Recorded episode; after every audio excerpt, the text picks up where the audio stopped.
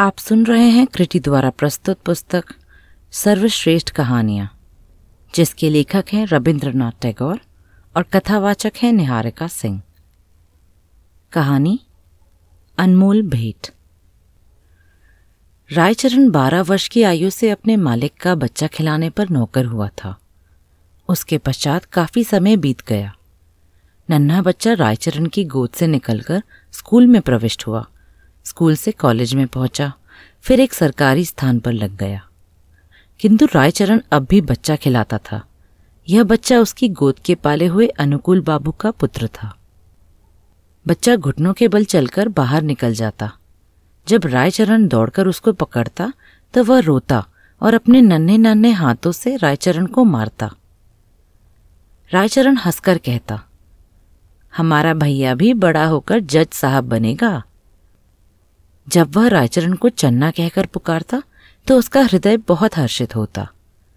वह दोनों हाथ पृथ्वी पर टेक कर घोड़ा बनता और बच्चा उसकी पीठ पर सवार हो जाता। इन्हीं दिनों अनुकूल बाबू की बदली पद्मा नदी के किनारे एक ज़िले में हो गई।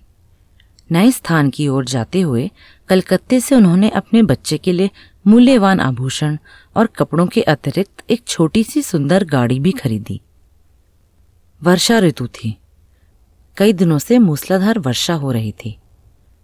ईश्वर ईश्वर करते हुए बादल फटे। संध्या का समय था। बच्चे ने बाहर जाने के लिए आग्रह किया। रायचरण उसे गाड़ी में बिठाकर बाहर ले गया। खेतों में पानी खूब भरा हुआ था। बच्चे ने फूल का गुच्छा देखकर जिद की। रायचरण ने उसे बहलाना चाहा, किंतु वह न माना। विवश रायचरण बच्चे का मन रखने के लिए घुटनों घुटनों पानी में फूल तोड़ने लगा। कई स्थानों पर उसके पाँव कीचड़ में बुरी तरह धस गए। बच्चा तनिक देर मौन गाड़ी में बैठा रहा।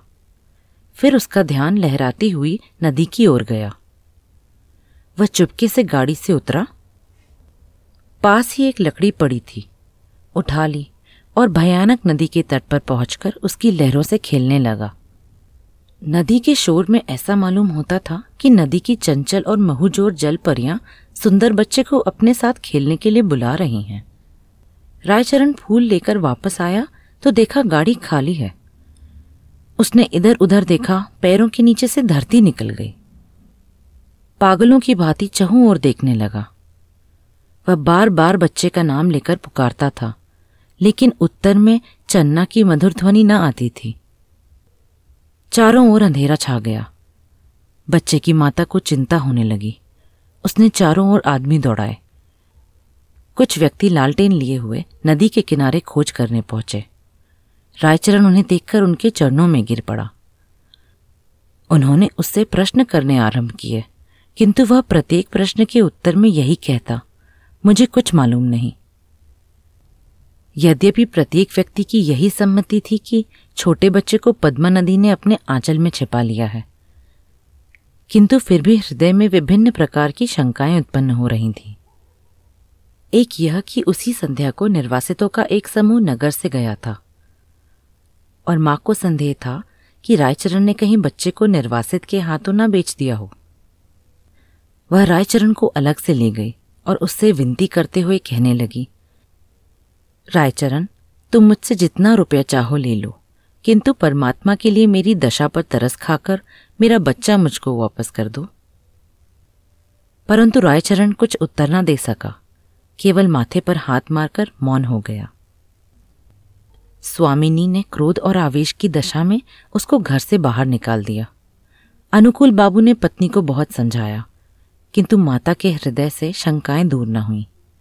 वह बराबर यही कहती रही मेरा बच्चा सोने के आभूषण पहने हुए था। अवश्य इसने। रायचरण अपने गाँव वापस चला गया। उसे कोई संतान न थी और ना ही संतान होने की कोई संभावना थी। किंतु साल की समाप्ति पर उसके घर पुत्र ने जन्म लिया, परंतु पत्नी सूतिका ग्रह में ही मर गई। घर में एक विधवा बहन थी। उसने बच्चे के पालन पोषण का भार अपने ऊपर लिया। जब बच्चा घुटनों के बल चलने लगा वह घर वालों की नज़र बचाकर बाहर निकल जाता। रायचरण जब उसे दौड़कर पकड़ता तो वह चंचलता से उसको मारता। उस समय रायचरण के नेत्रों के सामने अपने उस नन्हे मालिक की सूरत फिर जाती, जो पद्मा नदी की लहरों में लुप्त हो गया था। बच्चे की ज़ुबान खुली तो वह बाप को बाबा और बुआ को मामा इस ढंग से कहता था, जिस ढंग से रायचरण का नन्हा मालिक बोलता था। रायचरण उसकी आवाज़ से चौक उठता। उसे पूर्ण विश्वास था कि उसके मालिक ने उसके घर में जन्म लिया है। इस विचार को निर्धारित करने के लिए उसके पास तीन प्रमाण थे। एक तो यह कि वह नन्हे मालिक की मृत्यु के थोड़े ही समय पश्चात उत्पन्न हुआ। दूसरा, यह कि उसकी पत्नी वृद्ध हो गई थी और संतान उत्पत्ति की कोई आशा न थी। तीसरे, यह कि बच्चे के बोलने का ढंग और उसकी संपूर्ण भावभंगिमाएँ नन्हे मालिक से मिलती जुलती थी। वह हर समय बच्चे की देखभाल में संलग्न रहता। उसे भय था कि उसका नन्हा मालिक फिर कहीं गायब ना हो जाए। वह बच्चे के लिए गाड़ी लाया और अपनी पत्नी के आभूषण बेचकर बच्चे के लिए आभूषण बनवा दिए। वह उसे गाड़ी में बिठाकर प्रतिदिन वायु सेवन के लिए बाहर ले जाता था। धीरे धीरे दिन बीतते गए और बच्चा सयाना हो गया। परंतु इस लाड़ चाव में वह बहुत बिगड़ गया था। किसी से सीधे मुँह बात ना करता। गाँव के लड़के उसे लाट साहब कहकर छेड़ते। जब लड़का शिक्षा योग्य हुआ तो रायचरण अपनी छोटी सी ज़मीन बेचकर कलकत्ता आ गया। उसने दौड़ धूप करके नौकरी खोजी और फलन को स्कूल में दाखिल करवा दिया। उसे पूर्ण विश्वास था कि बड़ा होकर फलन अवश्य जज बनेगा। होते होते अब फलन की आयु बारह वर्ष हो गई। अब वह खूब लिख पढ़ सकता था। उसका स्वास्थ्य अच्छा और सूरत शक्ल भी अच्छी थी। उसको बनाव श्रृंगार की भी बड़ी चिंता रहती थी। जब देखो दर्पण हाथ में लिए बाल बना रहा है। वह अपव्यय ही भी बहुत था। पिता की सारी आय व्यर्थ की विलास सामग्री में व्यय कर देता। रायचरण उससे प्रेम तो पिता की भांति करता था। किंतु प्रायः उसका बर्ताव उस लड़के से ऐसा ही था जैसे मालिक के साथ नौकर का होता है। उसका फलन भी उसे पिता ना समझता था। दूसरी बात तो यह कि रायचरण स्वयं को फलन का पिता प्रकट भी ना करता था। छात्रावास के विद्यार्थी रायचरण के गवारपन का उपवास करते और फलन भी उन्हीं के साथ सम्मिलित हो जाता। रायचरण ने ज़मीन बेचकर जो रुपया प्राप्त किया था, वह अब लगभग सारा समाप्त हो चुका था। उसका साधारण वेतन फलन के खर्चों के लिए कम था। वह प्रायः अपने पिता से जेब खर्च और विलास की सामग्री तथा अच्छे अच्छे वस्त्रों के लिए झगड़ता रहता था। आखिर एक युक्ति रायचरण के मस्तिष्क में आई। उसने नौकरी छोड़ दी और उसके पास जो कुछ शेष रुपया था, फलन को सौंप कर बोला, फलन, मैं एक आवश्यक कार से गाँव जा रहा हूँ। बहुत जल्द वापस आ जाऊँगा। तुम किसी बात से घबराना नहीं। रायचरण सीधा उस स्थान पर पहुँच गया जहाँ अनुकूल बाबू जज के औहदे पर लगे हुए थे। उनकी और कोई दूसरी संतान न थी। इस कारण उनकी पत्नी हर समय चिंतित रहती थी। अनुकूल बाबू कचेरी से वापस आकर कुर्सी पर बैठे हुए थे और उनकी पत्नी संतानोपत्ति के लिए बाजारू दवा बेचने वाले से जड़ी बूटियाँ खरीद रही थी। काफ़ी दिनों के पश्चात वह अपने वृद्ध नौकर रायचरण को देखकर आश्चर्यचकित हुई। पुरानी सेवाओं का विचार करके उसको रायचरण पर तरस आ गया और उससे पूछा, क्या तुम फिर नौकरी करना चाहते हो? रायचरण ने मुस्कुराकर उत्तर दिया, मैं अपनी मालकिन के चरण छूना चाहता हूँ। अनुकुल बाबू रायचरण की आवाज़ सुनकर कमरे से निकल आए। रायचरण की शक्ल देखकर उनके कलेजे का जख्म ताज़ा हो गया और उन्होंने मुख फेर लिया। रायचरण ने अनुकुल बाबू को संबोधित करके कहा, सरकार आपके बच्चे को पद्मा ने नहीं, बल्कि मैंने चुराया था। अनुकुल बाबू ने आश्चर्य से कहा, तुम ये क्या कह रहे हो? क्या मेरा बच्चा वास्तव में ज़िंदा है? उसकी पत्नी ने उछलकर कहा, भगवान के लिए बताओ, मेरा बच्चा कहाँ है? रायचरण ने कहा, आप संतोष रखें, आपका बच्चा इस समय भी मेरे पास है। अनुकुल बाबू की पत्नी ने रायचरण से अत्यधिक विनती करते हुए कहा, मुझे बताओ रायचरण ने कहा, मैं उसे परसों ले आऊँगा. रविवार का दिन था। जज साहब अपने मकान में बेचैनी से रायचरण की प्रतीक्षा कर रहे थे।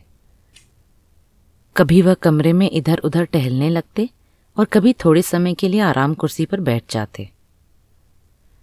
आखिर दस बजे के लगभग रायचरण ने फलन का हाथ पकड़े हुए कमरे में प्रवेश किया। अनुकुल बाबू की घरवाली फलन को देखते ही दीवानों की भांति उसकी ओर लपकी और उसे बड़े ज़ोर से गले लगा लिया। उसके नेत्रों से अरशुओं का समुद्र उमड़ पड़ा। कभी वो उसको प्यार करती, कभी आश्चर्य से उसकी सूरत तकने लग जाती। फलन सुंदर था और उसके कपड़े भी अच्छे थे। अनुकूल बाबू के हृदय में भी पुत्र प्रेम का आवेश उत्पन्न हुआ। किंतु जरा सी देर के बाद उनके पितृ प्रेम का स्थान कानून भावना ने ले लिया। और उन्होंने रायचरण से पूछा, भला इसका प्रमाण क्या है कि यह बच्चा मेरा है? रायचरण ने उत्तर दिया, इसका उत्तर मैं क्या दूँ सरकार? इस बात का ज्ञान तो परमात्मा के सिवाय और किसी को नहीं हो सकता कि मैंने ही आपका बच्चा चुराया है। जब अनुकुल बाबू ने देखा कि उसकी पत्नी फलन को कलेजे से लगाए हुए है तो प्रमाण मांगना व्यर्थ था। इसके अतिरिक्त उन्हें ध्यान आया कि इस गवार को ऐसा सुंदर बच्चा कहाँ मिल सकता था। और झूठ बोलने से क्या लाभ हो सकता है? सहसा उन्हें अपने वृद्ध नौकर की बेध्यानी याद आ गई और कानूनी मुद्रा में बोले, रायचरण, अब तुम यहाँ नहीं रह सकते रायचरण ने ठंडी सांस भरकर कहा, सरकार, अब मैं कहाँ जाऊँ? बूढ़ा हो गया हूँ। अब मुझे कोई नौकर भी ना रखेगा। भगवान के लिए अपने द्वार पर पड़ा रहने दीजिए। अनुकूल बाबू की पत्नी बोली, रहने दो, हमारा क्या नुकसान है?